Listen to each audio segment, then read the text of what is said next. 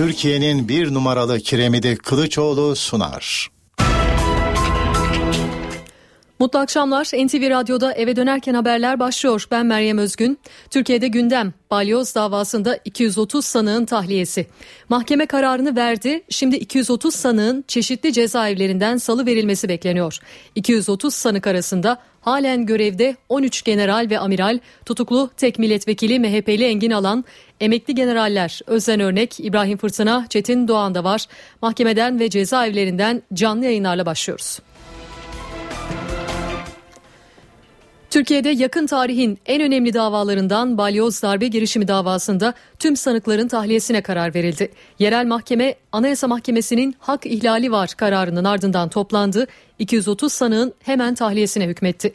NTV muhabiri Gökten Bedük Kartal Adliyesi önünde bize hemen kararın ayrıntılarını aktarıyor.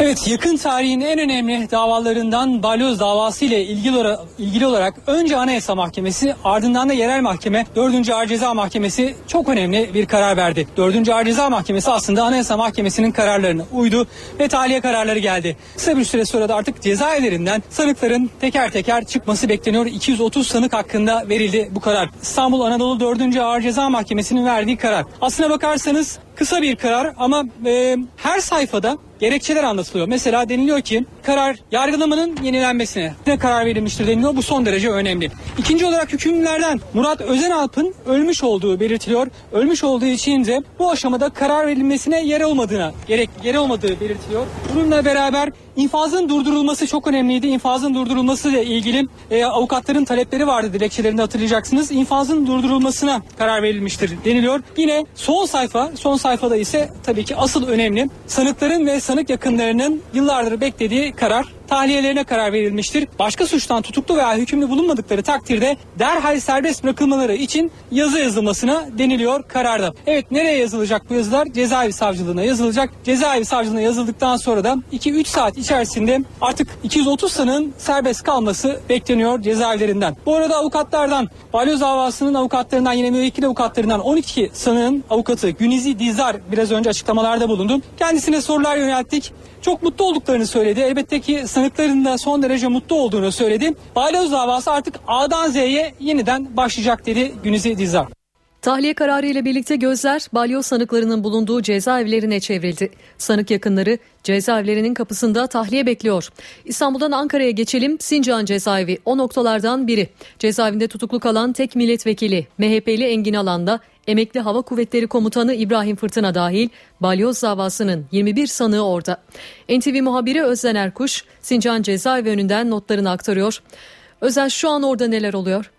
Önce Anayasa Mahkemesi'nin hak ihlali kararı hemen ardından da yerel mahkemenin verdiği tahliye kararlarıyla birlikte cezaevlerinin önünde hareketlilik başladı. O cezaevlerinden biri emekli generallerin, subayların bulunduğu Sincan cezaevi, Ankara'daki Sincan cezaevi, emekli orgeneral Halil İbrahim Fırtına, emekli orgeneral Şükrü Sarıışık, emekli albay Zeki Uçok, emekli korgeneral ve aynı zamanda MHP İstanbul Milletvekili Engin Alan Sincan cezaevinde yatıyordu. Toplam 21 kişi Sincan cezaevindeydi ve önümüzdeki dakikalarda da buradan tahliyelerin gerçekleşmesini bekliyoruz. Hareketlilik devam ediyor dedik. Yaklaşık 2 saat önce MHP Genel Başkan Yardımcısı Ruhsar Demirel Sincan cezaevine geldi. Aldığımız bilgiye göre Demirel Engin Alın tahliye işlemlerine nezaret etti. Hemen kısa süre sonra da Engin Alın'ın eşi ve kızı da yine Sincan cezaevine geldiler.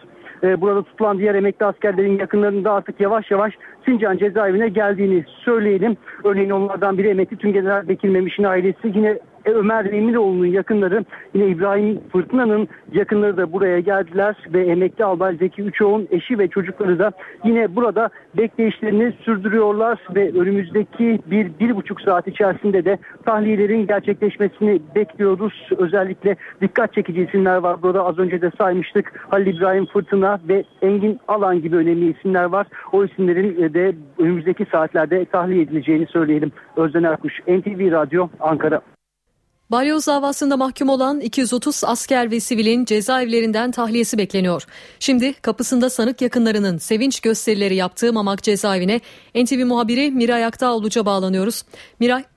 Eşref Akıncı Kışlası'nın içinde bulunan Mamak cezaevinin hemen önündeki hareketlilik aslında yerini gazetecilerin bekleyişine çevirdi diyebiliriz. Çünkü geçtiğimiz saat içerisinde burada çok sayıda aile yakınlarının çıkması için bekliyorlardı ve o ailelerin tamamı sadece birinci derece yakınlar değil akrabaları araçlarıyla beraber buradan içeriye alındılar ve cezaevinin olduğu yere kadar götürüldüler.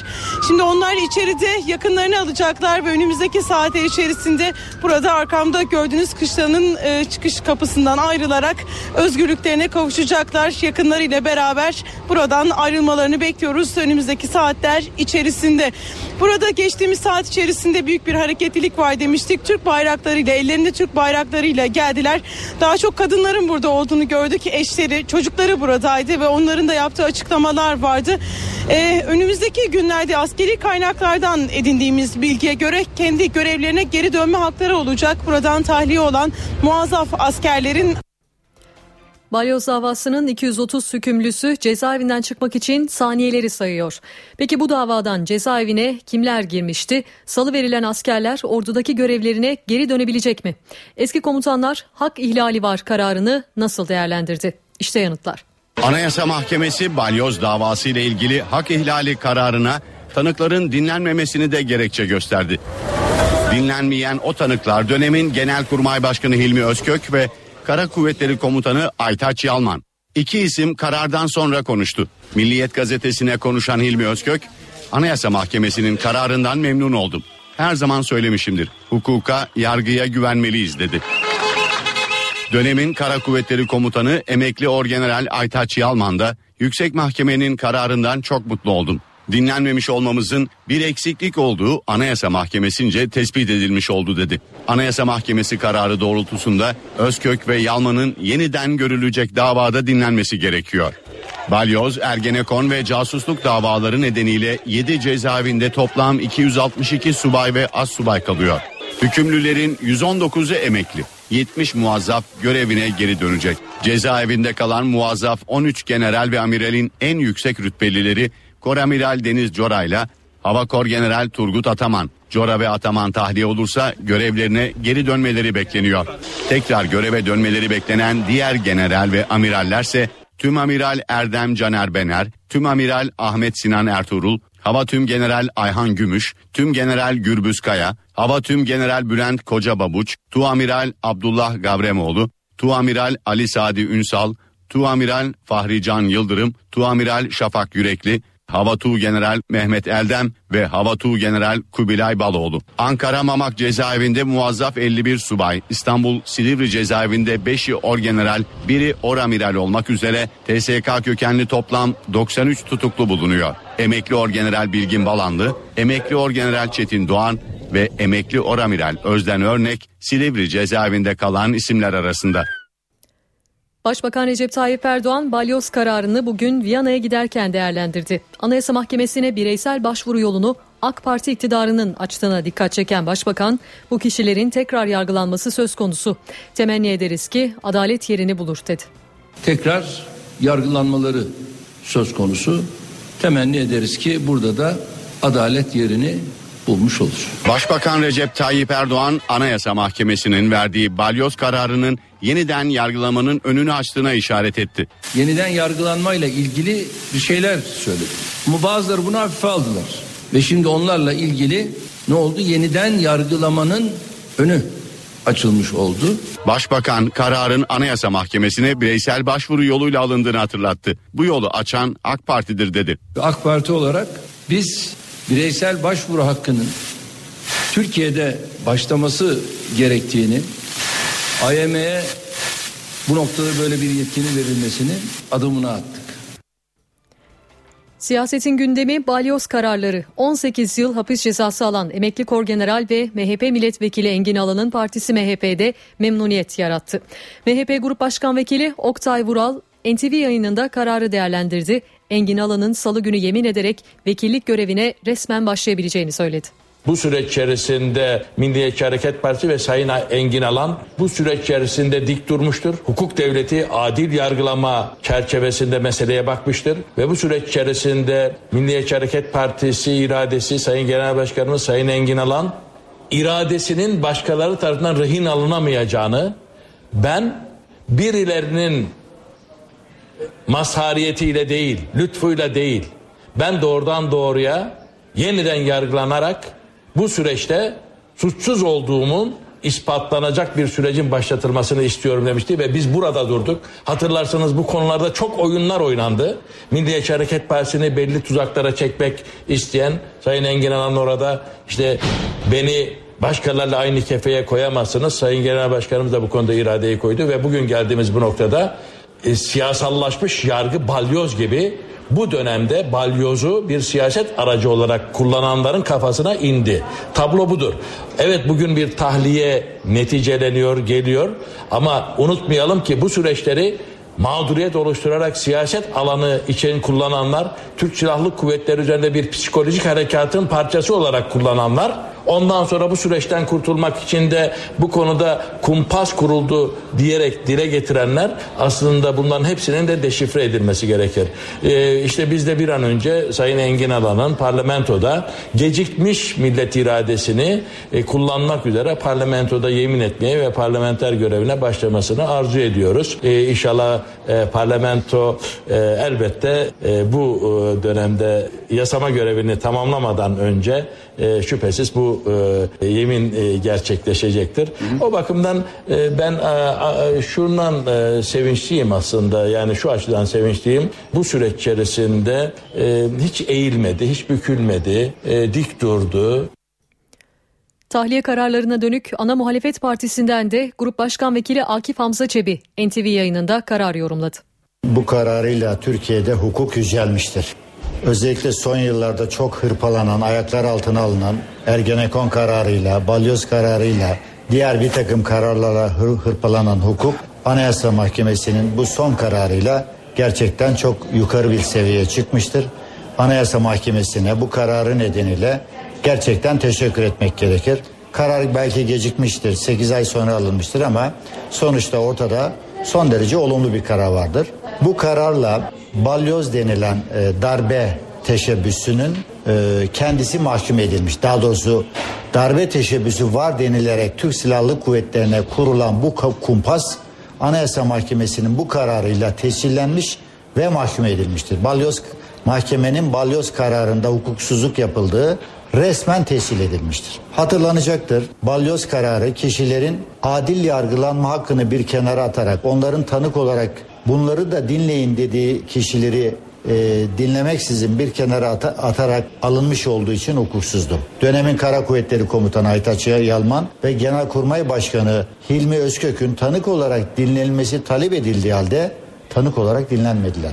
Ve en önemlisi bundan daha da önemli olmak üzere balyoz kararını esas teşkil eden ve darbe planının içinde olduğu söylenen dijital verilerin sahteliği konusuna Anayasa Mahkemesi de ciddi bir ihtimal vermek suretiyle bu delillerin tartışmalı olduğunu adeta delil kabul edilemeyeceğini ortaya koymuştur. Bu darbe planında yani 5 nolu hard diskte yer alan ve darbe planı olduğu iddia edilen bu bilgisayar programının dilinin yazı karakterinin 2007 yılında Microsoft tarafından piyasaya çıkarılan bir yazı karakteri olduğu e, savunma tarafından sanık vekilleri tarafından mahkemede iddia edilmiştir, ortaya konulmuştur. E, 2007'de e, piyasaya çıkarılmış olan bir yazı karakterinin, bir bilgisayar programının 2003'te yapılan bir darbe planda yer alması herhalde kabul edilemez. Balyoz kararına yönelik bir değerlendirmede Adalet Bakanı Bekir Bozdağ'dan geldi. Bozdağ'ın o açıklamasını dinliyoruz. Mahkeme bu konuda karar verdi. Bundan sonraki süreçte tabi yeniden yargılama ihlal edilen hususlarda yapılacaktır. Ne olacak? Adli süreç işleyecek. E, ortaya çıkan sonuçlar nasıl olur? Onu hep beraber takip edip göreceğiz. Bunlar tamamen mahkemelerin takdirinde olan hususlar. Şimdi kısa bir ara verelim ardından yayınımız devam edecek. Eve dönerken devam ediyor. Eve dönerken haberler devam ediyor. Rotayı şimdi kararın ardından heyecanlı bekleyişin yaşandığı Silivri cezaevine çevireceğiz. NTV muhabiri Burak Özcan cezaevi önünde balyoz sanıklarına ilişkin tahliye notlarını aktarıyor.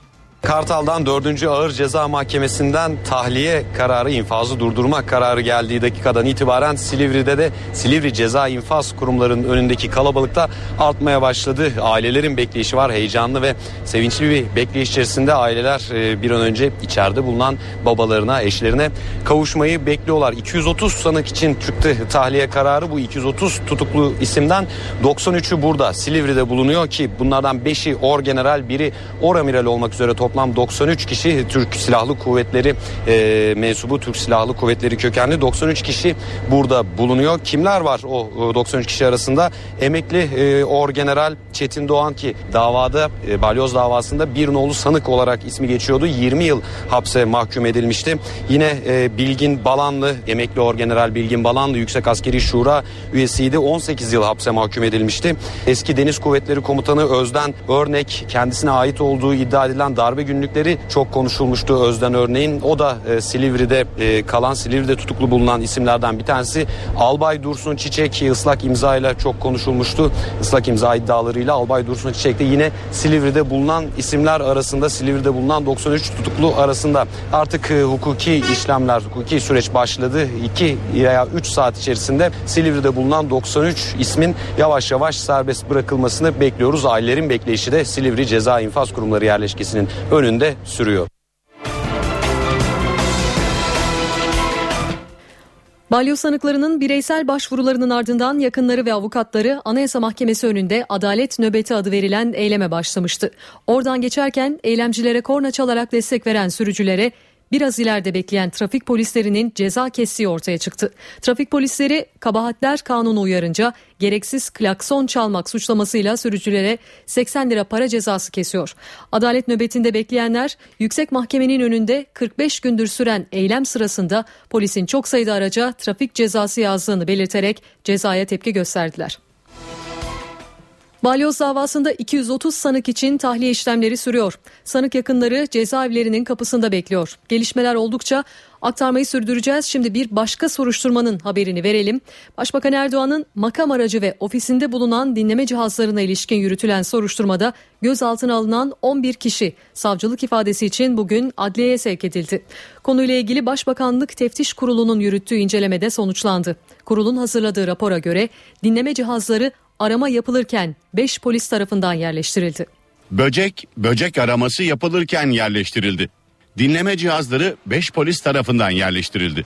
Bilgiler Başbakanlık Teftiş Kurulu'nun Başbakan Erdoğan'ın ofisinde bulunan dinleme cihazları ile ilgili raporundan. Hürriyet gazetesinin haberine göre böcekler fırsat operasyonu olarak adlandırılan arama tarama çalışmaları sırasında yerleştirildi. 25 Kasım 8 Aralık 2011 tarihleri arasında Başbakanın Ankara'daki evinin bulunduğu Keçiören'de ve 24 Kasım 2011'de ise Başbakanlık resmi konutunda arama tarama faaliyeti ve Jammer testi adı altında bir çalışma yapıldı. Böcekler bu çalışmalar sırasında kondu.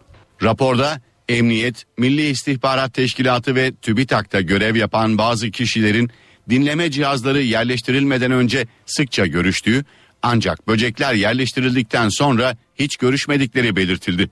Şüpheli olarak nitelenen bu durumun araştırılması istendi.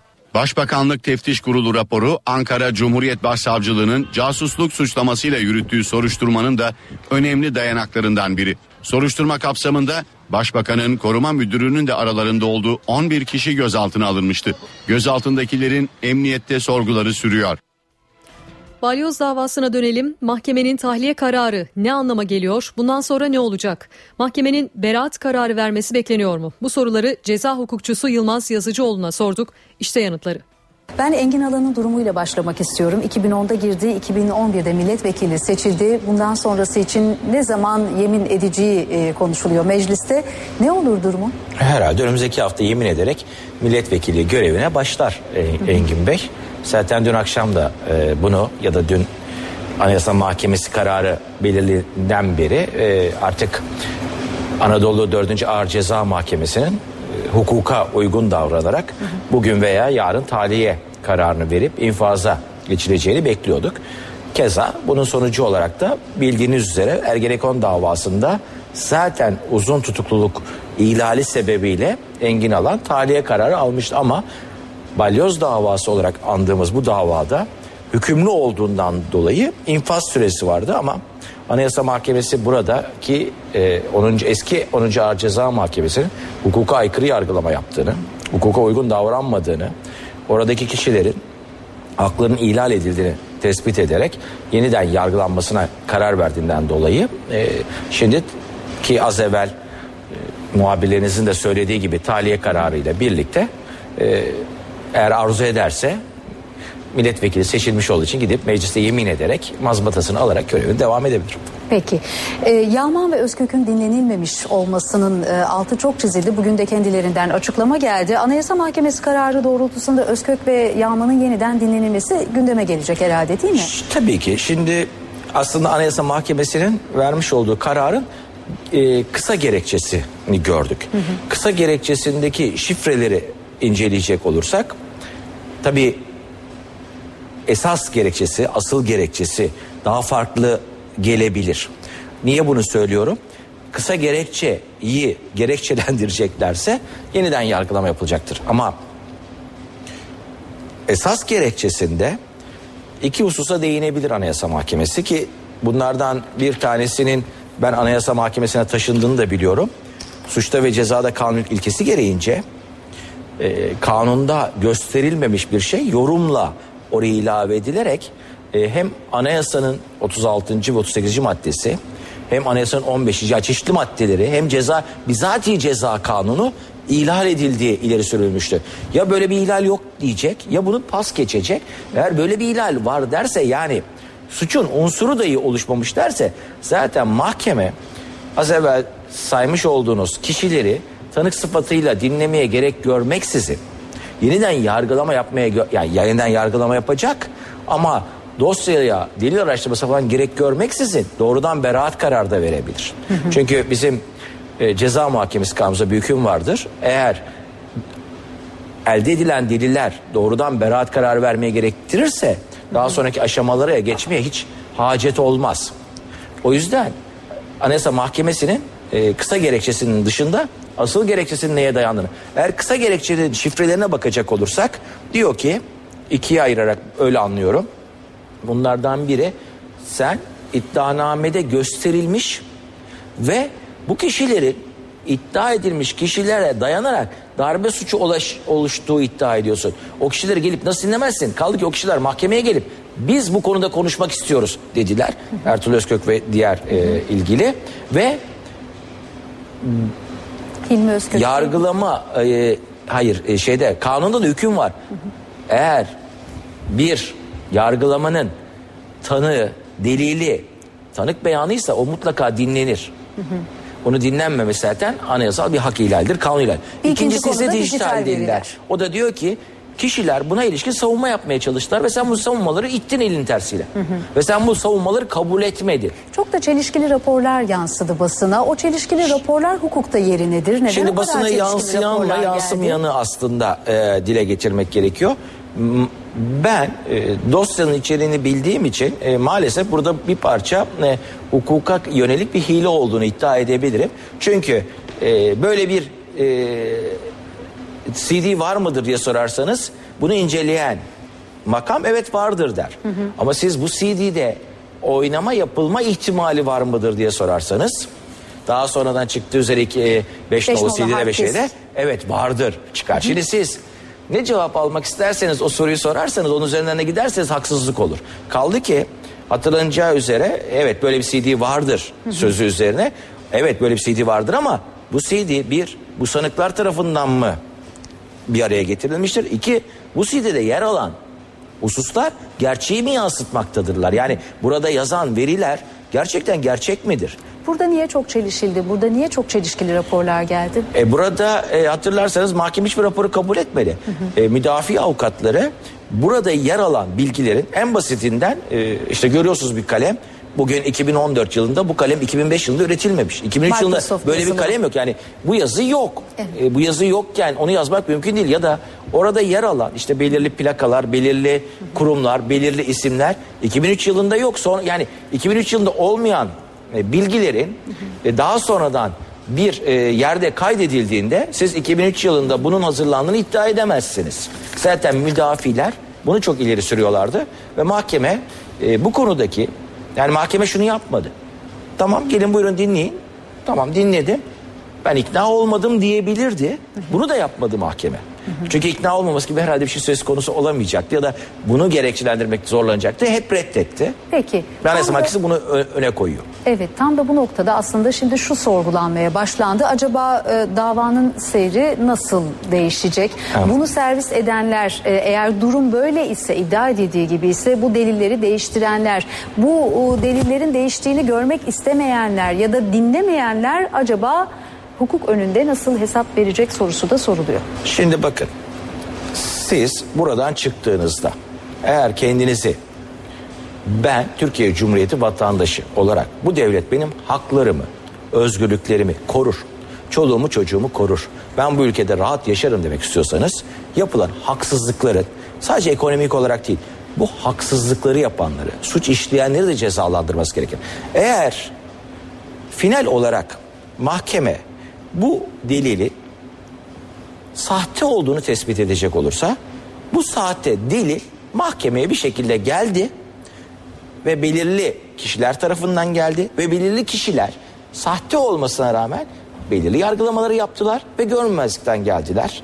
Hatta bu paralel, söylendiği gibi paralel devlet olur, anti paralel devlet olur bunu bilemem. Ama ve lakin bu kolluğun içindeyse bunların tespit edilerek, bu yargının içindeyse onların tespit edilerek mutlaka cezalandırılması gerekir ki ben yarın bu yolda yürürken, burada otururken, işime giderken, evime giderken e, güven içinde kendimi hissedip inşallah e, ilk günden beri söylediğim sizce? husustur. Yargılayanların da yargılanması söz konusu olabilir. Peki.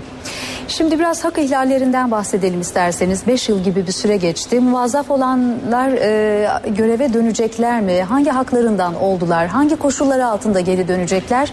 Bunu biraz aktarır mısınız? Şimdi tabii şöyle bir felaket oldu. Ee, bir kere muazzaf olanlar bakımından em, tabii ki geri dönecekler.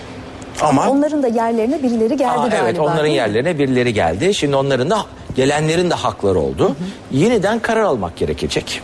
Çünkü e, bugün bir genel e, bu kişiler önce söyleyeyim.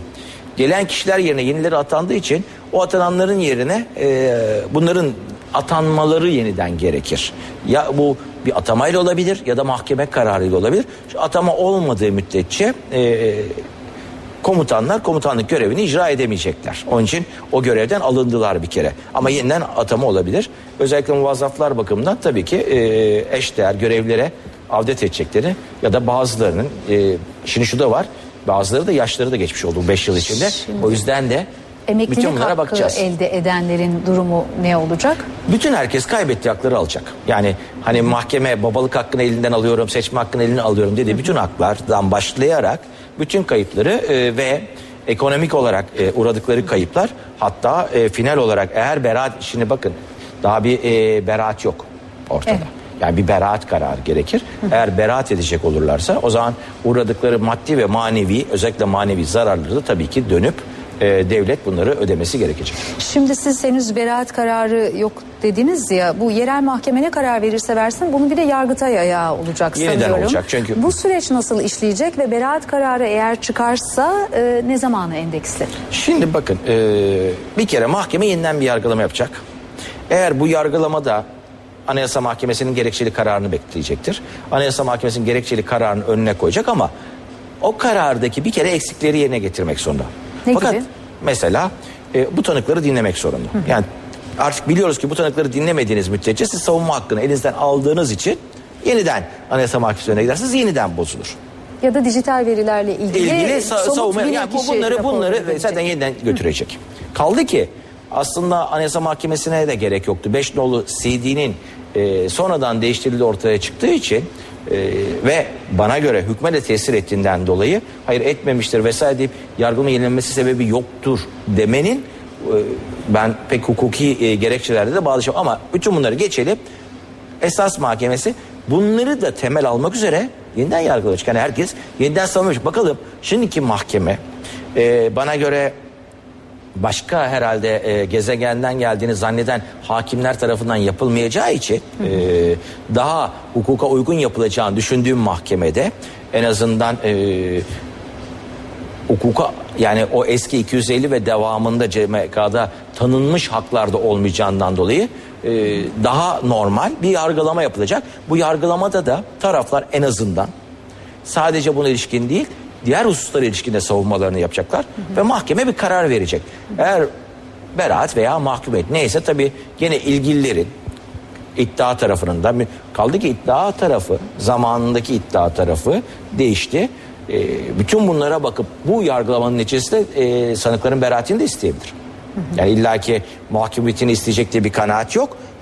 İstesmesine rağmen e, bu yargılamanın içerisinde mahkemenin vicdani kanaati beraat olabilir veya veya hakikaten de mahkumiyet olabilir. O kararı da göreceğiz. Daha sonra Yargıtay'ın denetimi eğer gerekecekse ki e, burada bildiğiniz üzere müdahaleler de vardı. Eninde sonunda beraat da mahkumiyet de çıksa Yargıtay'a gidecektir. Yargıtay tekrar inceleyecek. E, orada bir karar oluşacak.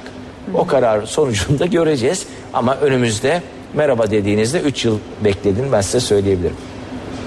Peki şimdi bu e, hakim ve savcıların hatalarının devlet tarafından ödenecek olması ama tekrar kendilerine rücu ettirilecek olması hususu var. İnşallah. Kim ödeyecek? Tazminat konusu ne olacak? Bir kere e, biliyorsunuz hem 650 sayılı devlet e, memur, memuriyete ilişkin kanunun 13. maddesi son fıkrası hem de yeni yapılan e, düzenlemeler uyarınca e, CMK 141 ve 143 uyarınca devlet e, ha- buradan zarar eden kişilerin maddi manevi kayıplarını öder ve kusuru olan kimseleri de rücu eder. E, bu memur olsun veya olmasın kimin kusuru varsa eğer hakimler e, mesleki kusur değil ama e, bunun dışında kanunlara uymayarak yapması gerekenleri yapmayarak bir hata yaptılarsa eğer elbette ki geri dönerek devlet bunu yapacak.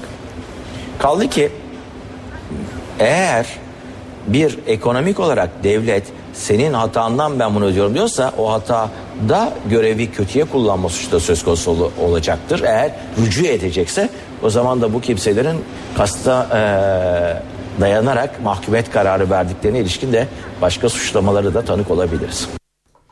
Kısa bir ara verelim ardından gündem okumaya devam edeceğiz. Eve dönerken devam ediyor. Eve dönerken haberler devam ediyor. Ben Özlem Sarıkaya Yurt balyoz davasına ilişkin gelişmeleri aktarmayı sürdürüyoruz. Rotayı kararın ardından heyecanlı bekleyişin yaşandığı Silivri cezaevine çevireceğiz şimdi. NTV muhabiri Burak Özcan cezaevi önünde balyoz sanıklarına ilişkin tahliye notlarını aktarıyor. Silivri'de e, ceza infaz kurumları yerleşkesinin önünde ailelerin bekleyişi hala devam ediyor. Dün Anayasa Mahkemesi'nden karar gelmişti. Hak ihlali kararı gelmişti. Onda o kararın ardından gözler İstanbul'daki e, 2. Anadolu e, Adliyesi'nde e, 4. Ağır Ceza Mahkemesi'ne çevrildi. Oradan gelecek karar bekleniyordu. Aslında Anayasa Mahkemesi'nin kararının ardından Silivri'de hem e, heyecanlı hem de endişeli bir bekleyiş vardı. İşte yaklaşık bir buçuk saat kadar önce ki gün içerisinde önce e, Anadolu'daki e, Anadolu Adliyesi'ndeki 4. Ağır Ceza Mahkemesi kısa kararı bekledi. Anayasa Mahkemesi'nin kısa kararı geldi. Savcı görüşünü belirtti. Ardından da yaklaşık bir buçuk saat kadar önce balyoz davası kapsamında tutuklu bulunan 260 e, 200 e, 236 sanık için tahliye kararı geldi. İnfazı durdurma kararı geldi. O dakikadan sonra endişeler kalktı ve sevinçli ve heyecanlı bir bekleyiş var. Tabii ki e, tek cezaevi burası değil. 236 sanık 7 farklı cezaevinde kalıyor Türkiye'de. E, burada 93 tutuklu var. Silivri cezaevinde 93 tutuklu var. Kimler var o tutuklular arasında? Ki bunlardan 5'i orgeneral, biri oramiral amiral olmak üzere Türk Silahlı Kuvvetleri kökenli 93 kişi. E, davanın bir nolu sanığı olarak ismi geçen e, emekli orgeneral Çetin Doğan. Eski 1. Ordu Komutanı Çetin Doğan burada. Yine eski Deniz Kuvvetleri Komutanı e, dava sürecinde ismi e, darbe günlükleriyle kendisine ait olduğu iddia edilen darbe günlükleriyle hep gündeme gelmişti. Özden Örnek eski Deniz Kuvvetleri Komutanı o da yine Silivri'de tutuklu bulunan isimler arasında. Bilgin Balanlı, e, Bilgin Balanlı e, Yüksek Askeri Şura e, üyesiydi. Emekli Orgeneral yine. O da burada tutuklu bulunan isimler arasında ki Çetin Doğan 20 yıl hapis cezasına çarptırılmıştı. Özden Örnek yine 20 yıl hapis cezasına çarptırıldı. E, Orgeneral Bilgin Balanlı Balanlı'da 18 yıl cezaya e, o cezasına çarptırılmıştı. Yine Albay Dursun Çiçek bu 93 sanıktan bir tanesi. Albay Dursun Çiçek'in ismi de sık sık ıslak imza ile gündeme gelmişti. Ailelerin bekleyişi devam ediyor Silivri'de. Silivri cezaevinin önünde artık e, işlemlerin tamamlanması bekleniyor. Önümüzdeki 2-3 saat içerisinde tahliyelerin başlaması içeride bulunan tutukluların e, buraya gelip özgürlüğüne kavuşması bekleniyor. Değerli dinleyenler Başbakan Erdoğan Viyana'da bir konuşma yapıyor. Hemen kulak verelim. Türkiye'yi anlayamaz. Sağlıklı şekilde değerlendiremez. Bakın buradan Alman medyasının izinden giden Avusturya medyasına samimi bir tavsiyede bulunuyorum.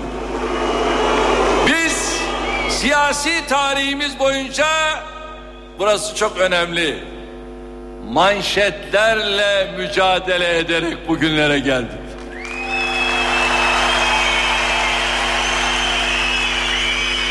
Biz manşetlerle kurulmuş bir hükümet değiliz. Manşetlerle de yıpranmayız bunu böyle bilsinler.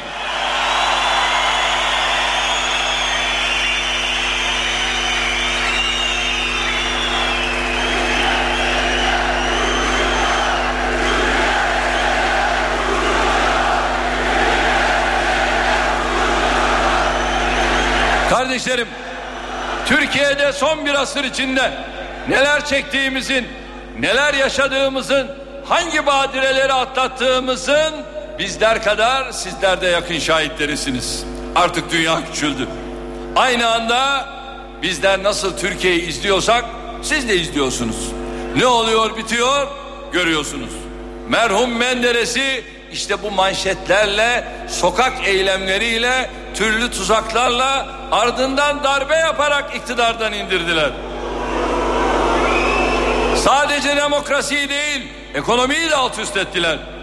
Anadolu'nun çalışkan evlatları rızık peşinde, ekmek parası peşinde, istikbal peşinde Sirkeci'den trene bindiler.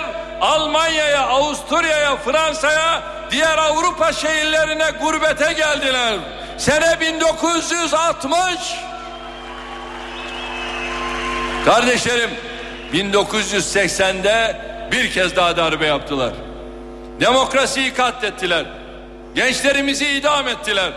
Ekonomiyi mahvettiler. O zaman da akın akın insanlar Avrupa'ya kaçmak zorunda kaldı. Ama şimdi o darbecilerin ne halde olduklarını görüyorsunuz değil mi? Yine bir 12 Eylül günü 12 Eylül 2010'da milletimiz anayasayı değiştirdi. Bu darbecilere yargı yolunu açtı. 34 yıl sonra darbeciler yargılandı. Mahkeme kararını verdi. Temiz yolu açık. Nihai kararı göreceğiz. Kardeşlerim 28 Şubat'ta bir kez daha darbe yaptılar. Bir kez daha millete zulmettiler. İmam hatipleri, meslek liselerini, Kur'an kurslarını kapa kapattılar. Başörtülü kızlarımıza en ağır baskıları uyguladılar. Bir kez daha milletin evlatları vatanlarını terk etmek zorunda kaldı. Bir kez daha milletin çocukları gurbet yollarına düştüler. Geldiler. En başta Viyana olmak üzere burada özgürce okuma imkanı aradılar. Ben bu vesileyle eğitim, öğretim noktasında gerçekten o başörtülü kızlarımıza kapısını açan Avusturya hükümetlerine şahsım milletim adına teşekkür ediyorum.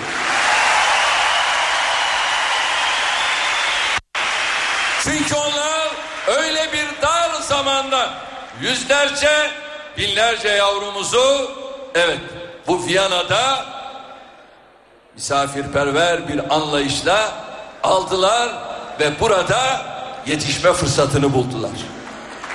Onun için Avusturya'ya bu şükran borcumuzu ifade etmemiz bizim için bir görevdir. Onun için teşekkür ediyorum. Kardeşlerim, tabii bütün bunlarla beraber çok mahzunduk. Niye? Hani şair diyor ya öz yurdunda garipsin öz vatanında parya. Bu milletin evlatlarına parya muamelesi yaptılar. Ve dediler ki sen başörtülüsün. Senden ancak evlerde hizmetkar olur. Senden ancak temizlikçi olur. Sen doktor olamazsın dediler. Sen avukat olamazsın dediler. Sen mühendis olamazsın dediler. Sen ekonomist olamazsın dediler. Niye? Çünkü senin başın örtülü dediler. Bu özgürlükçü bir dünyaya yakışıyor muydu? Bakıyorsun Amerika'da böyle bir anlayış yok. Avrupa'da büyük ölçüde yok. Ama halkı Müslüman olan bir Türkiye'de maalesef yavrularımız bu zulümle karşı karşıya kaldılar.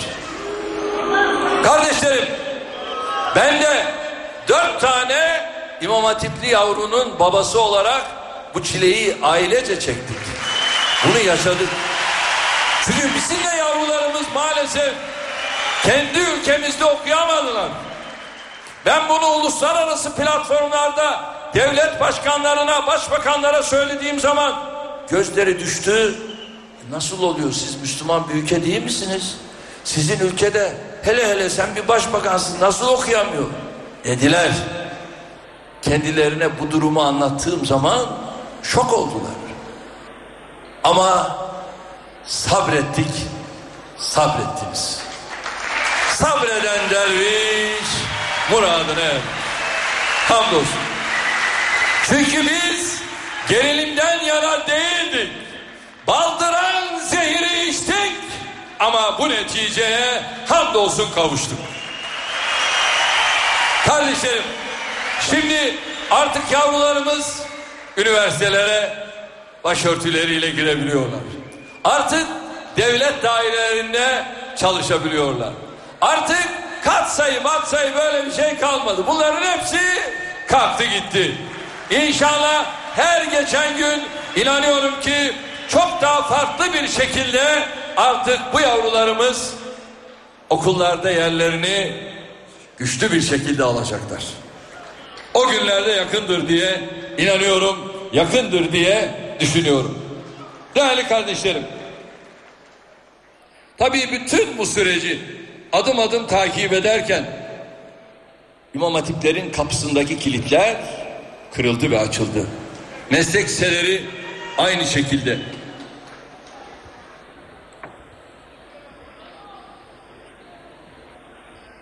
Değerli kardeşlerim, tabii okullarımızda o da enteresandı.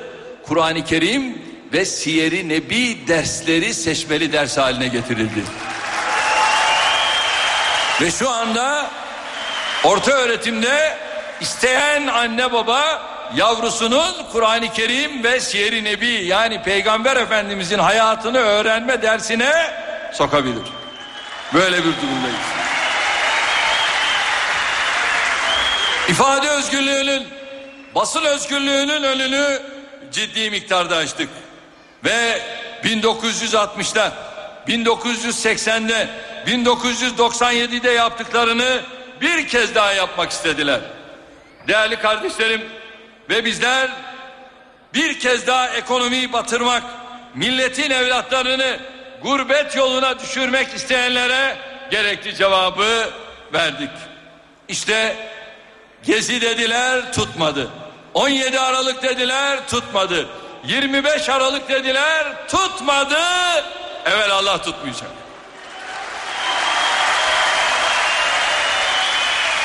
Artık milli iradenin karşısında dayanmaları mümkün değil. Onlar Taksim'e yürümek istediler. Kardeşlerim onların Taksim'e yürüdüğü yerde benim milletim yüz binlerle meydanlara yürüdü. Milli irade dedi. Milli irade ne diyorsa o olur dedi. Ve milli iradenin dediği hamdolsun 30 Mart'ta oldu. Şimdi 28 Şubat'ta ortaya bir Pensilvanya çıktı. Kardeşlerim bu Pensilvanya hatırlayın darbecilere ödül dağıtıyor. Dönemin hükümetine merhum Erbakan hükümetine beceremediniz artık bırakın diyordu. İşte en son 25 Aralık darbesinde bir kez daha sahneye çıktı. Bize haince saldırmakla kalmadılar. Ülkesini arkadan hançerlemek istediler. Sadece bize değil, ülkesine ihanet ettiler. Türkiye içinde CHP'yi, MHP'yi, bir kısım medyayı, bazı işveren çevrelerini kukla gibi oynattı ve oynatmaya devam ediyorlar. 30 Mart'ta yaşadıkları ezimet yetmezmiş gibi bugün hala bir arada yeni ezimetlere hazırlanıyorlar. Biz darbecilerden hesap sorduk. Darbe girişimi yapanlardan da hesap soracağız ve soruyoruz. İnlerine girmeye başladık. İnlerinden tutup çıkarmaya başladık. İnşallah bütün inlerini de ortaya çıkaracağız.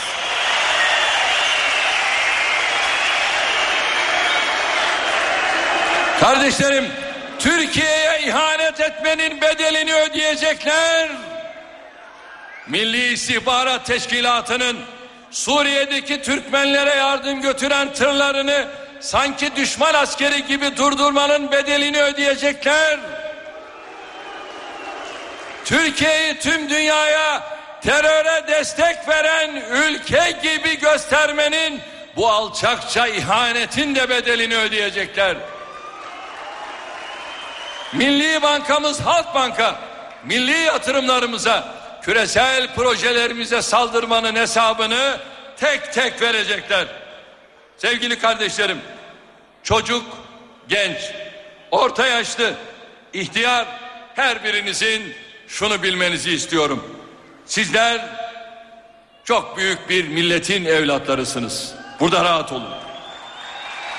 Sadece tarihinizde değil, sadece ecdadınızda değil, sizler bugün mensubu olduğunuz, vatandaşı olduğunuz Türkiye Cumhuriyeti ile de büyüksünüz. Her birinizin her birinizin tarihiyle ve ecdadıyla olduğu kadar bugünkü Türkiye Cumhuriyeti ile de iftihar etmesini, gururlanmasını istiyorum. Türkiye Avrupa'nın en büyük altıncı ekonomisi olduğunu biliyorsunuz değil mi? Güvenle, istikrarla büyümeye devam ediyoruz. Türkiye artık IMF'den borç alan bir ülkeyken bugün IMF'e borcu olmayan bir ülke. 23,5 milyar dolar borçla devraldık. MHP borçlandı, DSP borçlandı, biz ödedik. Milli Bankamız Merkez Bankası kasasında ne vardı? 27,5 milyar dolar. Şimdi ne var? 131 milyar dolara açtık. Şimdi IMF'le anlaşma yaptık. Bizden borç istiyor. Kabul ettik. 5 milyar dolar size dedik borç verebiliriz. İmzalar atıldı. Ekonomisiyle ilgili Maastricht kriterlerinde Avrupa Birliği'nin birçok ülkesinden daha iyi durumdayız. Kardeşlerim ben şunu da çok iyi hatırlıyorum. Sizler 10 yıllar boyunca yazın tatile geldiğinizde sizden Avrupa'yı, Avrupa şehirlerini, Avrupa'daki hayat standartlarını büyük bir hayranlıkla dinlerdik. Allah'a hamdolsun. Avrupa'da artık ne varsa Türkiye'de de daha fazlasıyla var.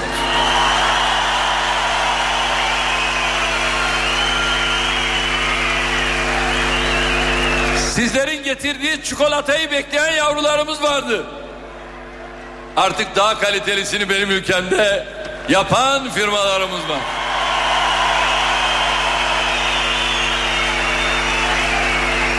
Avrupa kalitesinde otobanlarımız var. köprülerimiz var, tünellerimiz var, viyadüklerimiz var. Elhamdülillah katlı kavşaklarımız, köprülü kavşaklarımız var. Her şeyimizde daha farklıyız. Şu anda Türk Hava Yolları dünyanın sayılı olan firmaları arasında yerini alıyor. Kardeşlerim artık hava yollarını hava yolları olmaktan çıkardık, halkın yolu yaptık.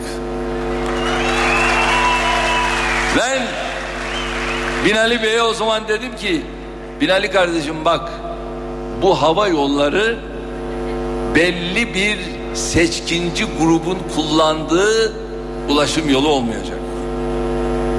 Tüm vatandaşlarımızın rahatlıkla kullanabileceği ulaşım yolu olacak. Adını da şöyle koyacağız. Hava yolu değil halkın yolu. Ve hamdolsun şimdi artık bizler için geçmişte uçağa binmek lükstü. Nereden bileceksin garip kuraba? Ama hamdolsun artık bakıyorum ki benim artık vatandaşımın büyük bir çoğunluğu biniyor. Neredeyse bir otobüs ücretiyle lüks otobüs ücreti diyelim. Onlarla uçağa biniyor, yolculuk yapıyor. Türkiye'nin bir ucundan ta İstanbul'a kadar bir buçuk saatte bir saat 40 dakikada ulaşıyor. Artık bu hale geldi. Kardeşlerim bütün bunlarla beraber bu adımlarımız hızla devam ediyor. Şimdi size burada bir müjde daha vereceğim. İzlemişsinizdir gerçi de. Şöyle Türkiye artık kendi mühendisleriyle çok farklı adımlar atıyor. Geçtiğimiz salı Ankara'da bir adım attık. Ne yaptık? Kendi mühendislerimizle değerli kardeşlerim kendi helikopterimizi Türkiye'de ürettik.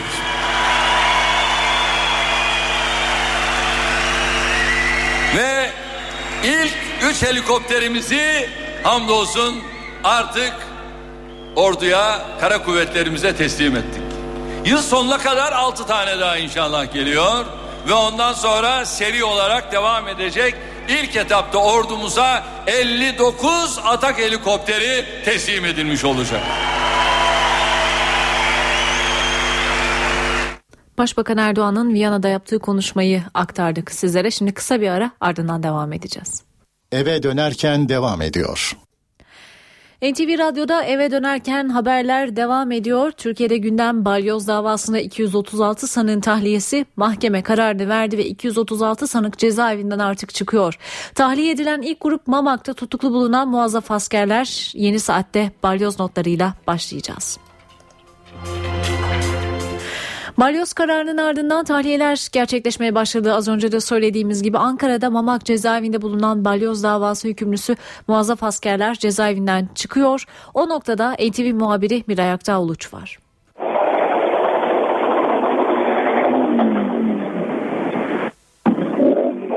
Ankara'da Mamak cezaevinin bulunduğu Eşref Akıncı kışlasının önünde inanılmaz bir hareketlilik olduğunu söyleyebiliriz. Ve aileler yakınlarını alıp kışladan ayrılıyorlar. Cezaevinden ayrılıyorlar. Burada 49 kadar asker vardı. 49 muazzaf asker ve 5'i generaldi. Ee, ve onları şu anda muhtemelen yayında da duyabiliyorsunuz. Aileler korna sesleri eşliğinde buradan ayrılıyorlar. E, birinci derece yakınları değil sadece e, çok sayıda akrabaları da içeriye girdi ve e, bir askerin en az 3-4 arabayla e, Mamak e, cezaevinden ayrıldığını görüyoruz. E, burada tabii inanılmaz bir mutluluk var. Ailelerin yaşadığı Türk bayraklarıyla ayrılıyorlar buradan. E, 49 kişinin olduğunu söylemiştik. Onlardan 5'i generalde o isimler arasında Sinan Ertuğrul, Caner Bener, Şafak Yürekli, Mehmet Erdem ve Turgut Asman bulunuyordu. Aynı şekilde e, havacı bininci albay ve yarbaylar da yine burada Mamak askeri cezaevinde e, uzun yıllardır tutuklulardı. Ve onlar şu anda aileleriyle birlikte e, özgür adım atıyorlar. E, edindiğimiz bilgiye göre askeri kaynaklardan görevlerine yeniden geri dönebilecekler. Ancak onlar arasında bazıları e, görevlerine geri dönme talepleri olmadığını ifade ettiler. Açıklamalar yapıyorlar şu sıralarda bizlere de e, bir bölümü Türk Silahlı Kuvvetleri'ne geri dönmeyeceğini söylüyor. Bir bölümü bizim çıkmamız önemli değil. Bunları bize yapandan hesap vermeli diyorlar. İşte bu yönde açıklamalar geliyor. Az sonra top açıklama yapacaklar. Ve o açıklamaları da önümüzdeki saatler içerisinde yine NTV yayınlarına aktaracağız. Balyoz kararının ardından Türk Silahlı Kuvvetleri'nden de açıklama geldi. Genelkurmay Başkanlığı'nın açıklamasında tahliye kararı sonucunda özgürlüklerine kavuşan emekli ve muazzaf personelimizin ve ailelerinin sevinçlerini yürekten paylaşırız denildi. Ayrıntıları NTV Ankara İstihbarat Şefi Ahmet Ergen'den alacağız. Ama bir başka noktaya dönelim. Heyecanlı bekleyişin sürdüğü bir diğer noktaya Silivri cezaevine. NTV muhabiri Burak Özcan'dan cezaevi önünden notları dinleyelim. Tahliyeler başladı mı diye soralım. Burak. Anayasa Mahkemesi'nin aldığı, dün aldığı ihlal kararının ardından Silivri cezaevi önünde, çevresinde aslında hem e, heyecanlı hem de endişeli bir bekleyiş vardı. Gözler e, İstanbul 2. Anadolu e, Adliyesi'ndeki 4. Ağır Ceza Mahkemesi'ne çevrilmişti. Oradan gelecek karar bekleniyordu ve artık e, bugün o karar da geldi. Balyoz davası kapsamında tutuklu bulunan sanıklar tahliye edildi. 236 e, tutuklu vardı. O 236 tutukludan 93'ü burada Silivri'deki ceza infaz yerleşkesinde tutuklu kalıyorlardı ve artık e, kısa süre sonra az önce de Albay Dursun Çiçek'in kızı İrem Çiçek'le konuştuk. Kendisi bir buçuk saat kadar sonra içeride bulunan tüm sanıkların, tüm tutukluların e, toplu halde dışarı çıkacaklarını bir buçuk saat kadar sonra dışarıda olacaklarını söyledi.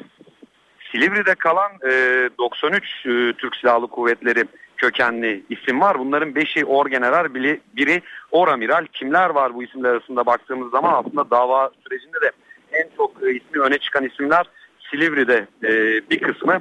Bunlardan e, dava sürecinde davanın bir nolu sanı olarak ismi geçen e, Çetin Doğan, emekli orgeneral Çetin Doğan ki eski 1. Ordu komutanıydı. 20 yıl hapse mahkum edilmişti.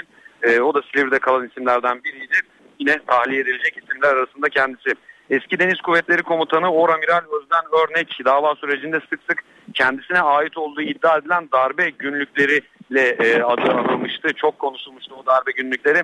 O da yine Silivri'de. Onun da tahliyesini bekliyoruz. Orgeneral Bilgin Balanlı 18 yıl hapse mahkum edilmişti. Yüksek askeri şura üyesiydi son olarak yaptığı görev oydu. 18 yıl hapse mahkum edilmişti. Bir buçuk iki saat kadar sonra onun da tahliyesini bekliyoruz ve Albay Dursun Çiçek o da e, ıslak imzayla adı çok sık anılmıştı. O da bu Silivri'de kalan 93 isim arasında artık e, işlemler yapılıyor.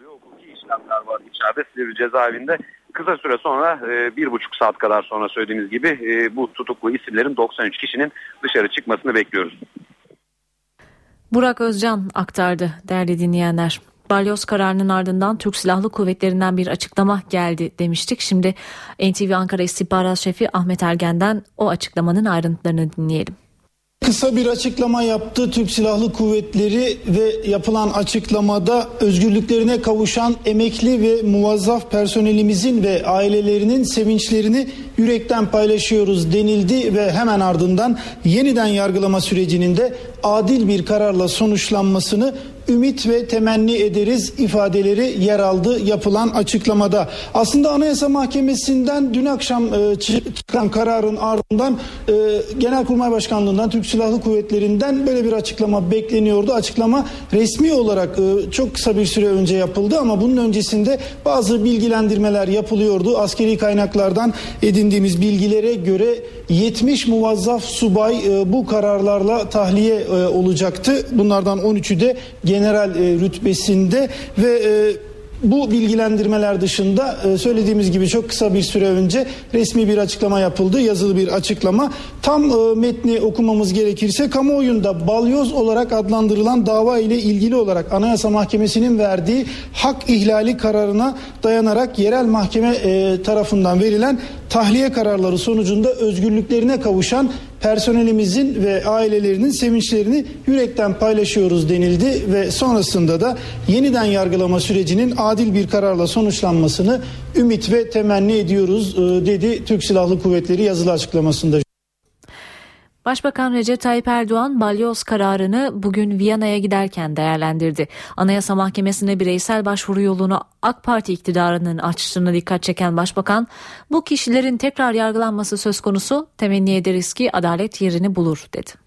Tekrar yargılanmaları söz konusu. Temenni ederiz ki burada da adalet yerini bulmuş olur. Başbakan Recep Tayyip Erdoğan Anayasa Mahkemesi'nin verdiği balyoz kararının yeniden yargılamanın önünü açtığına işaret etti. Yeniden yargılanmayla ilgili bir şeyler söyledi. Ama bazıları bunu hafife aldılar. Ve şimdi onlarla ilgili ne oldu? Yeniden yargılamanın önü açılmış oldu. Başbakan kararın Anayasa Mahkemesi'ne bireysel başvuru yoluyla alındığını hatırlattı. Bu yolu açan AK Parti'dir dedi. AK Parti olarak biz bireysel başvuru hakkının Türkiye'de başlaması gerektiğini, AYM'ye bu noktada böyle bir yetkinin verilmesini adımını attık. 18 yıl hapis cezası alan emekli kor general ve MHP milletvekili Engin Alan'ın partisi MHP'de memnuniyet yarattı bu karar. MHP Grup Başkan Vekili Oktay Vural NTV yayınında kararı değerlendirdi. Engin Alan'ın salı günü yemin ederek vekillik görevine resmen başlayabileceğini söyledi. Bu süreç içerisinde Milliyetçi Hareket Partisi ve Sayın Engin Alan bu süreç içerisinde dik durmuştur. Hukuk devleti adil yargılama çerçevesinde meseleye bakmıştır. Ve bu süreç içerisinde Milliyetçi Hareket Partisi iradesi Sayın Genel Başkanımız Sayın Engin Alan iradesinin başkaları tarafından rehin alınamayacağını ben birilerinin mazhariyetiyle değil, lütfuyla değil, ben doğrudan doğruya yeniden yargılanarak bu süreçte suçsuz olduğumun ispatlanacak bir sürecin başlatılmasını istiyorum demişti ve biz burada durduk. Hatırlarsanız bu konularda çok oyunlar oynandı. Milliyetçi Hareket Partisi'ni belli tuzaklara çekmek isteyen Sayın Engin Anan orada işte beni başkalarıyla aynı kefeye koyamazsınız. Sayın Genel Başkanımız da bu konuda iradeyi koydu ve bugün geldiğimiz bu noktada e, siyasallaşmış yargı balyoz gibi bu dönemde balyozu bir siyaset aracı olarak kullananların kafasına indi. Tablo budur. Evet bugün bir tahliye neticeleniyor, geliyor ama unutmayalım ki bu süreçleri mağduriyet oluşturarak siyaset alanı için kullananlar, Türk Silahlı Kuvvetleri üzerinde bir psikolojik harekatın parçası olarak kullananlar Ondan sonra bu süreçten kurtulmak için de bu konuda kumpas kuruldu diyerek dile getirenler aslında bunların hepsinin de deşifre edilmesi gerekir. Ee, işte biz de bir an önce Sayın Engin Alan'ın parlamentoda gecikmiş millet iradesini e, kullanmak üzere parlamentoda yemin etmeye ve parlamenter görevine başlamasını arzu ediyoruz. Ee, inşallah e, parlamento e, elbette e, bu e, dönemde yasama görevini tamamlamadan önce e, şüphesiz bu e, yemin e, gerçekleşecektir. Hı hı. O bakımdan e, ben e, şundan e, sevinçliyim aslında yani şu açıdan sevinçliyim. Bu süreç içerisinde e, hiç eğilmedi, hiç bükülmedi, e, dik durdu. Tahliye kararlarına dönük ana muhalefet partisinden de Grup Başkan Vekili Akif Hamza Çebi NTV yayınında kararı yorumladı. Bu kararıyla Türkiye'de hukuk yücelmiştir. Özellikle son yıllarda çok hırpalanan, ayaklar altına alınan Ergenekon kararıyla, balyoz kararıyla, diğer bir takım kararlara hır, hırpalanan hukuk Anayasa Mahkemesi'nin bu son kararıyla gerçekten çok yukarı bir seviyeye çıkmıştır. Anayasa Mahkemesi'ne bu kararı nedeniyle gerçekten teşekkür etmek gerekir. Karar belki gecikmiştir, 8 ay sonra alınmıştır ama sonuçta ortada son derece olumlu bir karar vardır.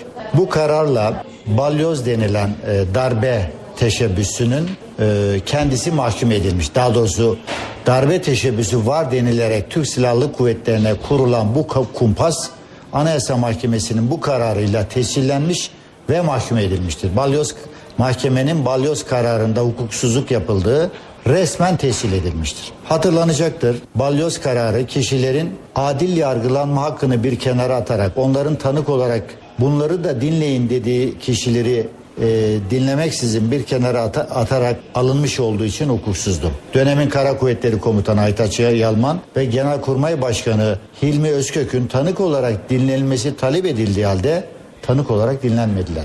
Ve en önemlisi bundan daha da önemli olmak üzere balyoz kararını esas teşkil eden ve darbe planının içinde olduğu söylenen dijital verilerin sahteliği konusuna Anayasa Mahkemesi de ciddi bir ihtimal vermek suretiyle bu delillerin tartışmalı olduğunu adeta delil kabul edilemeyeceğini ortaya koymuştur.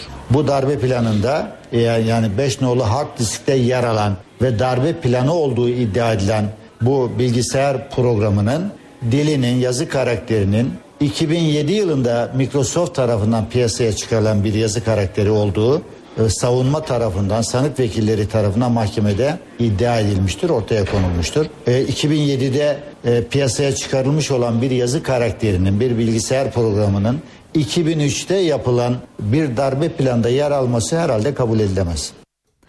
Balyoz davasında kimler cezaevine girmişti? Salı verilen askerler ordudaki görevlerine geri dönebilecek mi? Eski komutanlar hak ihlali var kararını nasıl değerlendirdi? Yanıtlarını dinliyoruz. Anayasa Mahkemesi balyoz davası ile ilgili hak ihlali kararına tanıkların dinlenmemesini de gerekçe gösterdi. Dinlenmeyen o tanıklar dönemin Genelkurmay Başkanı Hilmi Özkök ve Kara Kuvvetleri Komutanı Aytaç Yalman. İki isim karardan sonra konuştu. Milliyet gazetesine konuşan Hilmi Özkök, Anayasa Mahkemesi'nin kararından memnun oldum. Her zaman söylemişimdir. Hukuka, yargıya güvenmeliyiz dedi. Dönemin Kara Kuvvetleri Komutanı emekli Orgeneral Aytaç Yalman da yüksek mahkemenin kararından çok mutlu oldum. Dinlenmemiş olmamızın bir eksiklik olduğu Anayasa Mahkemesi'nce tespit edilmiş oldu dedi. Anayasa Mahkemesi kararı doğrultusunda Özkök ve Yalman'ın yeniden görülecek davada dinlenmesi gerekiyor. Balyoz, Ergenekon ve casusluk davaları nedeniyle 7 cezaevinde toplam 262 subay ve az subay kalıyor. Hükümlülerin 119'u emekli. 70 muazzaf görevine geri dönecek. Cezaevinde kalan muazzaf 13 general ve amiralin en yüksek rütbelileri Koramiral Deniz Cora ile Hava Kor General Turgut Ataman. Cora ve Ataman tahliye olursa görevlerine geri dönmeleri bekleniyor. Tekrar göreve dönmeleri beklenen diğer general ve amirallerse Tüm Amiral Erdem Caner Bener, Tüm Amiral Ahmet Sinan Ertuğrul, Hava Tüm General Ayhan Gümüş, Tüm General Gürbüz Kaya, Hava Tüm General Bülent Koca Babuç, Tuamiral Abdullah Gavremoğlu, Tuamiral Ali Sadi Ünsal, Tuamiral Fahri Can Yıldırım, Tuamiral Şafak Yürekli, Hava Tu General Mehmet Eldem ve Hava Tu General Kubilay Baloğlu. Ankara Mamak cezaevinde muazzaf 51 subay, İstanbul Silivri cezaevinde 5'i orgeneral, biri oramiral olmak üzere TSK kökenli toplam 93 tutuklu bulunuyor. Emekli orgeneral Bilgin Balanlı, emekli orgeneral Çetin Doğan ve emekli oramiral Özden Örnek Silivri cezaevinde kalan isimler arasında. Balyoz davası hükümlülerinden biri de Kurmay Albay Dursun Çiçek'ti. Çiçek yargılandığı Ergenekon davasından tahliye edilmiş ancak balyozdan hükümlü olduğu için cezaevinden çıkamamıştı. Çiçek Anadolu 4. Ağır Ceza Mahkemesi'nin kararı ile birlikte bu davadan da tahliye oldu. Kurmay Albay'ın kızı İrem Çiçek kararın ardından duygu ve düşüncelerini NTV muhabiri Burak Özcan'a anlattı. Hem bir evlat olarak hem bir hukukçu olarak hem biz hem Türkiye sizi burada Silivri'de duruşmalarda tanıdı. Şu an neler hissediyorsunuz? Balyoz davasında tutuklamalar verildiğinde e, kapıların kapatılıp e, askerlerin çevresine, tutsakların çevresine dizilen onlarca görevlinin e, onlara e, adeta rehin aldığını gördü. Onların masalarını yere vura vura marş söylediğini gördü. İlk gün yılmadılar, dimdik durdular. Haklı olduklarını biliyorlardı. Şimdi kimin haklı olduğu bugün bu kararla ortaya çıktı. E, fakat yaşanan bir beş yıl var. Koca bir beş yıl var. Bugün çok mutluyum çünkü artık e, özgürlüğüne kavuşacak babam. Fakat aynı zamanda bu beş yılda bize yaşatılanlar Murat Albay ve yine birçok e, Ali Tatar gibi içeride vefat eden kişilerin ailelerinin yaşadıkları. Bugün düşünsenize Duru babasının elini tutabileceği gün ama babasının e, içerideki sıkıntılardan dolayı beyin kanaması geçirmesiyle vefat ettiği an aslında bu Silivri'de yaşananlar. Dolayısıyla biz bunları hiç unutmadan e, ben Duru'nun ablası olarak ve annesinin de bir kızı olarak bunları ve bizim yaşadıklarımızı unutmadan aynı şekilde mücadeleye devam edeceğiz. İlk gün demiştim ki benim mücadelem yeni başlıyor. Çünkü neden? Ben o zaman bir hukuk yargılaması içerisinde olduğum, olduğumu ve gerçeklerin ortaya çıkarılacağını düşünüyordum. Fakat şimdi söylüyorum ki artık gerçekten özel yetkili mahkemelerin kaldırıldığı bir güne geldik. Ne yazık ki bu süreç çok sancılı ve çok uzun sürdü. Ama şimdi e, gerçek ve adil bir yargılamada asıl bu kumpası kimlerin kurduğunu ortaya çıkaracağımız gün. En son ne zaman görüştünüz babanızla? Ee, bekliyorlar mıydı böyle bir kararı? Dün görüştüm Ee, fakat daha henüz karar çıkmamıştı. Beşten sonra çıktı ve mesai saatinden e, önce görüşebiliyoruz bizler. Ee, o zaman her defasında artık son bir aydır ya da iki aydır şey diyordu zaten yani ne zaman çıkıyor? İrem karar ne zaman çıkıyor? Niye çıkmıyor? Hani neyi bekliyorlar? E, Siyasi takvimde ne var? İşte Ağustos'un 8'i seçimler yani öyle bir haldesiniz. Düşünün siyasi bir davadasınız ve siz bu süreci takip ediyorsunuz. Ee, aslında bu hukuk açısı- açısından içler acısı bir durum. Ama biz de bir hukukçu olarak da içeridekilere bir şeyler söyleyemiyoruz. Çünkü biz de onlar kadar şaşkınız yaşadıklarımıza. Ee, dolayısıyla her defasında her pazartesi kararı bekliyorlardı. Her çıkmayan cuma gününde neden çıkmadı diyorlardı. Fakat artık bu hafta e, bunu söyleyecekleri son hafta oldu. Bundan sonra sadece biz mücadele edeceğiz. Haklı mücadeleye devam edeceğiz. Ee, bundan sonra onlar dört duvar arasından çıkacak e, ve ait oldukları yere gidecekler. Evlerine. Hukukçu kimliğinizi de sormak istiyorum. Siz de az önce öğrendiğiniz kararı şimdi içeri gideceksiniz. Ee, ne kadar bir vakit alır içerideki işlemler? Ee, 93 tutuklu var içeride onların dışarı çıkması, tahliye edilmesi. E, hepsinin işlemleri ayrı ayrı sürecektir mutlaka ama genelde 2 saat ya da 3 saat kadar bir e, prosedür var burada. E, işte kararın UYAP'tan gönderilmesi, bunun üzerine infaz savcısının devreye girmesi. Yani bir, bir- burada bir e, işlem silsilesi var. E, fakat çok uzun sürecek işlemler değil bunlar. Ben 2 ya da 3 saat içinde çıkacaklarını düşünüyorum. İlker Başbuğ ve Mustafa Balbay'da da aynı şekilde oldu zaten. Peki bu akşam için bir planınız var mı? Daha önceden hiç konuştunuz mu, düşündünüz mü? Dışarı çıktığında şöyle yaparız, böyle yaparız gibi. Çok. Çok konuştuk, çok düşündük. Ne yapalım? İşte akşam ne hazırlayalım, ne yesin? Bir sürü şey düşündük. Fakat şu an tek düşündüğüm şey e, bir an önce ona burada sarılmak. Burada. O- dört duvarda değil. Cezaevleri önündeki heyecanlı bekleyişi aktarmayı sürdüreceğiz. Mamak'ta tutuklu bulunan muazzaf subaylar bir bir cezaevinden çıkıyor. NTV muhabiri Miray Aktağluç o noktadan bildiriyor. Mamak cezaevindeki tahliyeler devam ediyor. Aileler yakınlarını almaya içeriye girmişlerdi ve e, Eşref Akıncı kışlasından şu sıralarda çıkışlar yapılıyor. Aileler arasında açıklama yapanlar var. Türk Silahlı Kuvvetleri'ne geri dönecek olan askerler geri dönmeyeceğini söyleyenler de var. Ellerinde Türk bayrakları burada davullarla, zurnalarla yapılan karşılamalar var ve son birkaç saattir burada inanılmaz bir hareketlilik olduğunu söyleyebiliriz. İçeride 49 muazzaf asker vardı. Bunlardan 5'i generaldi ve onlar birer birer şimdi yakınlarıyla içeriden ayrılıyorlar. Bir bölümü bekliyor. Az sonra bizlere toplu bir açıklama yapacaklar. Bazıları teker teker açıklamalar yapıyor. Yaptıkları o açıklamalarda bizim bu yaşadıklarımızın sorumluları hesap vermeli şeklinde ifadeler kullanıyorlar. Ailelerin çok mutlu olduğunu söyleyebiliriz. Araçlarıyla içeriye aldılar ve en az buradaki tutuklu bir askerin 3-4 arabayla birlikte yakınlarının içeri girdiğini söyleyebiliriz ki şu anda Eşref Akıncı kışlasının çıkışında uzunca bir kuyruk oluştu.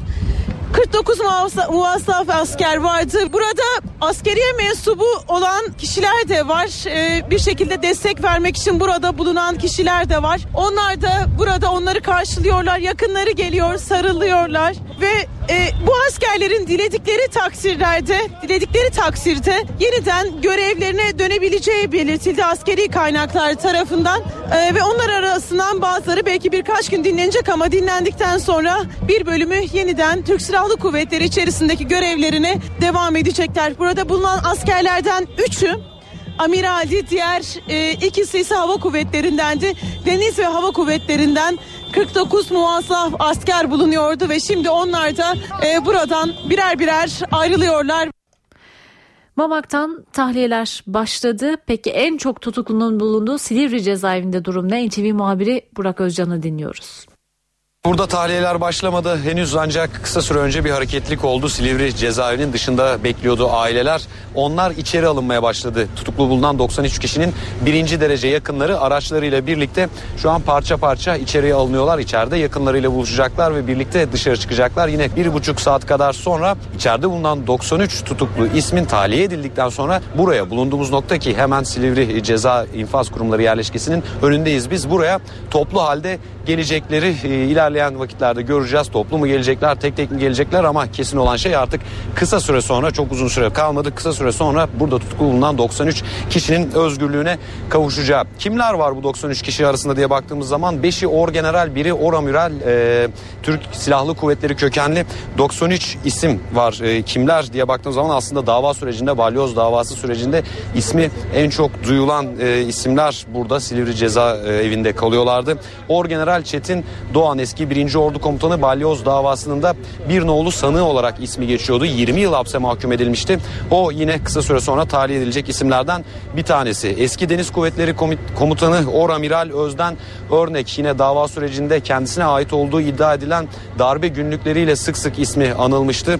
O da 20 yıl hapis cezasına çarptırılmıştı. O da yine kısa süre sonra özgürlüğüne kavuşacak. Orgeneral Bilgin Balanlı son olarak Yüksek Askeri Şura üyesiydi. 18 yıl hapis cezasına çarptırılmıştı balyoz davasında.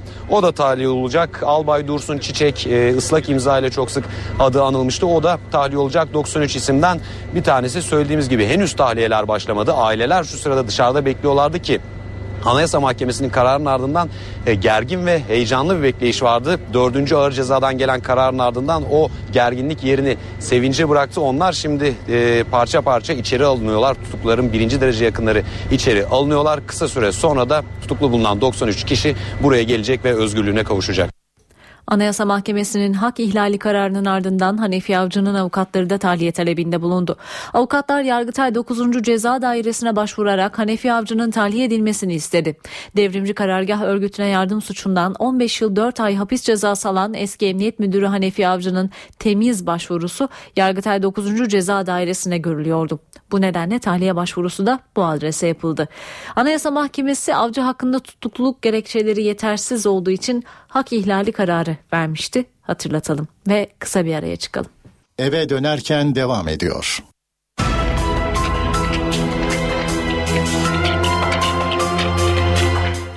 Haberlerimizi aktarmayı sürdürüyoruz. 12 Eylül davasında karar açıklandı. Darbenin iki mimarı Kenan Evren ve Tahsin Şahinkaya müebbet hapse mahkum edildi.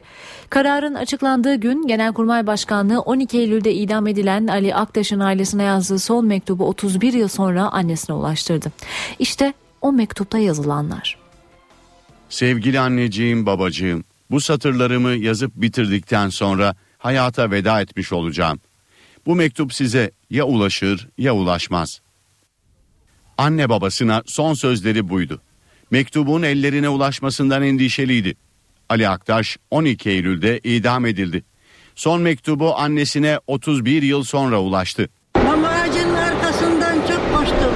Avukatlar tuttum. Arkadaşlar yani direndiler bu mektuba ancak kavuşabildim. Ali Aktaş 12 Eylül darbesinden sonra yakalandı. Tam da doğum gününde idam edildi. Ailesine yazdığı mektubun fotokopisi verildi. Aile yıllarca uğraştı ve sonunda orijinal mektup da Genelkurmay arşivinden çıkarıldı. Annesi Ganime Aktaş'a tam da 12 Eylül davasının karar gününde yeni teslim edildi. Ağlamak istedim. Yüreğim kan, kan damlıyor. Başka türlü değil yani. Ama bakıyorum Ali sevenler bu kadar arkadaşlar var. Ali ölmedi diyorum. Başbakan Tayyip Erdoğan CHP ve MHP'nin çatı adayı Ekmelettin İhsanoğlu hakkında ilk değerlendirmesini yaptı. İhsanoğlu için temeli olmayan çatı ifadesini kullanan başbakan partisinin adayının ay sonunda kamuoyuna duyurulacağını söyledi. Onlar kendilerine göre temeli olmayan bir çatı kurmuşlar. Bu çatıları hayırlı olsun. Başbakan Recep Tayyip Erdoğan'a göre CHP ve MHP'nin Cumhurbaşkanlığı seçimi için başlattıkları girişim temeli olmayan bir çatı. CHP'nin içinde şu olmuş, MHP'nin içinde bu olmuş bunlar bizi ilgilendirmiyor. Ve biz sadece kendi işimize bakarız. Başbakan Erdoğan Avusturya'ya gidişinden önce düzenlediği basın toplantısında konuştu. Cumhurbaşkanlığı seçimiyle ilgili istişarelerimiz sürüyor dedi. Meclis dışı siyasi partilerle de görüşeceğini açıkladı. Pazartesi günü Türkiye Esnaf Sanatkarlar Konfederasyonu'nun e, davetiyle STK'larla toplantıya katılacağım. Parlamento dışındaki partilerden bir kısmını ziyaret fırsatım olacak ve onları da ziyaret ettikten sonra öyle zannediyorum ki ay sonu itibariyle inşallah bizler de nihai kararımızı milletimizle paylaşırız. Başbakan kendi adaylığı ile ilgili soruya milletin bize çizmiş olduğu role bugüne kadar nasıl uyduysak bundan sonra da o güzergahta gideceğiz cevabını verdi. AK Parti adayını ay sonunda açıklayacak. Cumhuriyet Halk Partisi Ekmelettin İhsanoğlu'nun adaylığının resmiyet kazanması için imza toplayacak.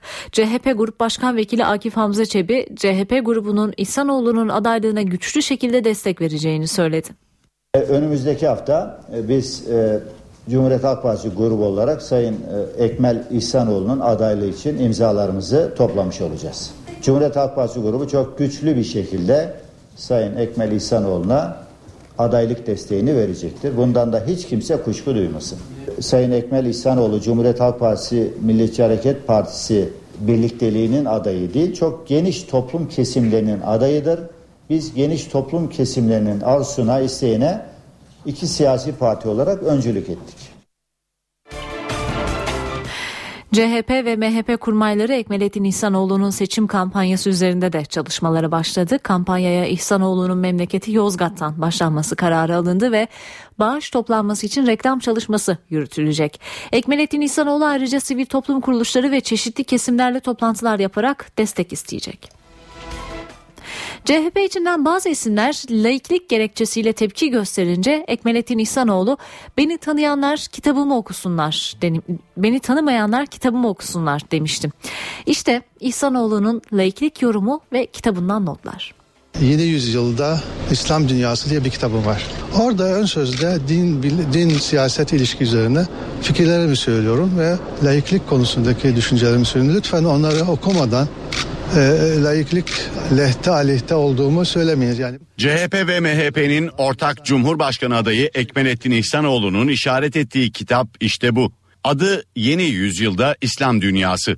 2009 yılında kalem aldı, laiklikle ilgili düşüncelerini yazdı. Ben fikirlerini kaleme alan, yazan ve açıkça ifade eden bir insanım. Böyle gizli gündemi olan bir insan hiçbir zaman olmadım. İslam İşbirliği Teşkilatı eski Genel Sekreteri İhsanoğlu'na göre ne siyaset ne de din birbirlerinin üzerinde baskı kurmalı. Çünkü dünya ve tarih bunun başarısız örnekleriyle dolu. Din ve devleti ayıran çizgi ise net olmalı. Müslüman toplumların günümüz dünyasında kararlılıkla ileri gidebilmeleri için siyaset alanıyla din alanı arasındaki ilişkiyi bunları birbirine karıştırmayacak şekilde tanımlamaları gerekir. Bu ilişki karşılıklı olarak yetkilerin ayrılığına dayanmalı. Ayrıca çoğulculuğa yer verilmeli ve bunu benimsemeli ve aynı zamanda siyasi gücün elden ele geçimi de demokratik usullere el vermeli. Din alanının siyaset üzerindeki ve siyasetin din üzerindeki kontrolü kaldırılmalı. Ekmelettin İhsanoğlu kitapta demokrasinin inşası için iki yol olduğunu savunuyor. Birincisi şeffaflık ve güven, ikincisi de insan hakları ve siyasi hürriyet. İhsanoğlu tek çıkar yol din olarak görülürse işler karışır diye yazıyor. İstanbul yollarındaki durumu aktararak devam edeceğiz. Avrupa'dan Anadolu'ya geçişte özellikle TEM çok yoğun görünüyor. Köprüye geliş değil tüm tem boyunca Mahmut Bey gişelerden çıkışta yoğunluk başlıyor ve çıkışta epey bir devam ediyor diyelim çavuş başına kadar devam ediyor bu yoğunluk.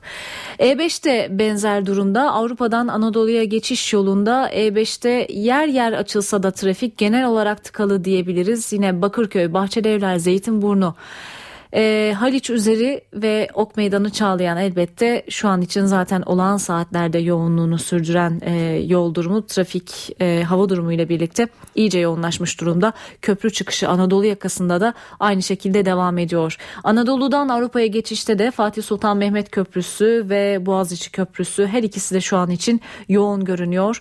Tem'de Avrupa'ya geçtikten sonra özellikle Seyrantepe civarı açık ancak yine Hastal civarında yoğunluk başlıyor diyelim. Yağışlı hava yurda giriş yaptı. İstanbul'da gök gürültülü sağanak yağış yarın akşama kadar etkili olacak. Ankara ve İzmir'de de yağmur var aynı şekilde. Hava tahminlerini NTV Meteoroloji Editörü Gökhan'a buradan dinleyelim. İyi akşamlar. Sert lodosa rağmen yağış sıcaklıkları 4-5 derece azaltıyor. Azalan sıcaklıklar hafta sonu yeniden yükselecek. Akdeniz ve Güneydoğu'da ise yarın ve hafta sonu sıcaklıklar yine ortalamaları üzerinde olacak. Yarın Trakya, Marmara'nın kuzeyi ve Batı Karadeniz'e daha kuvvetli olmak üzere Ege, Marmara, Karadeniz, İç Anadolu'nun kuzeyindeki yağışlar aralıklarla devam edecek. Gün içinde Ardahan, Kars, Ağrı arasında daha hafif olmak üzere hafif yağışlar görülebilir.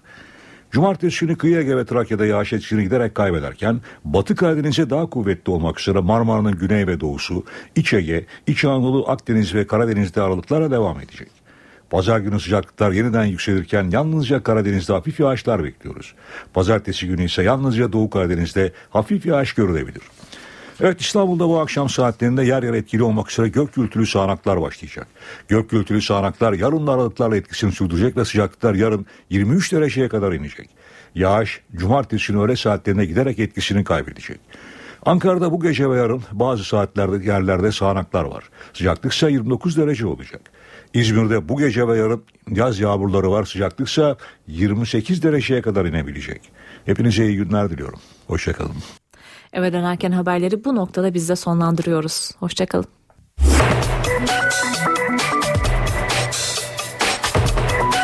Burası NTV Radyo. Saat 20.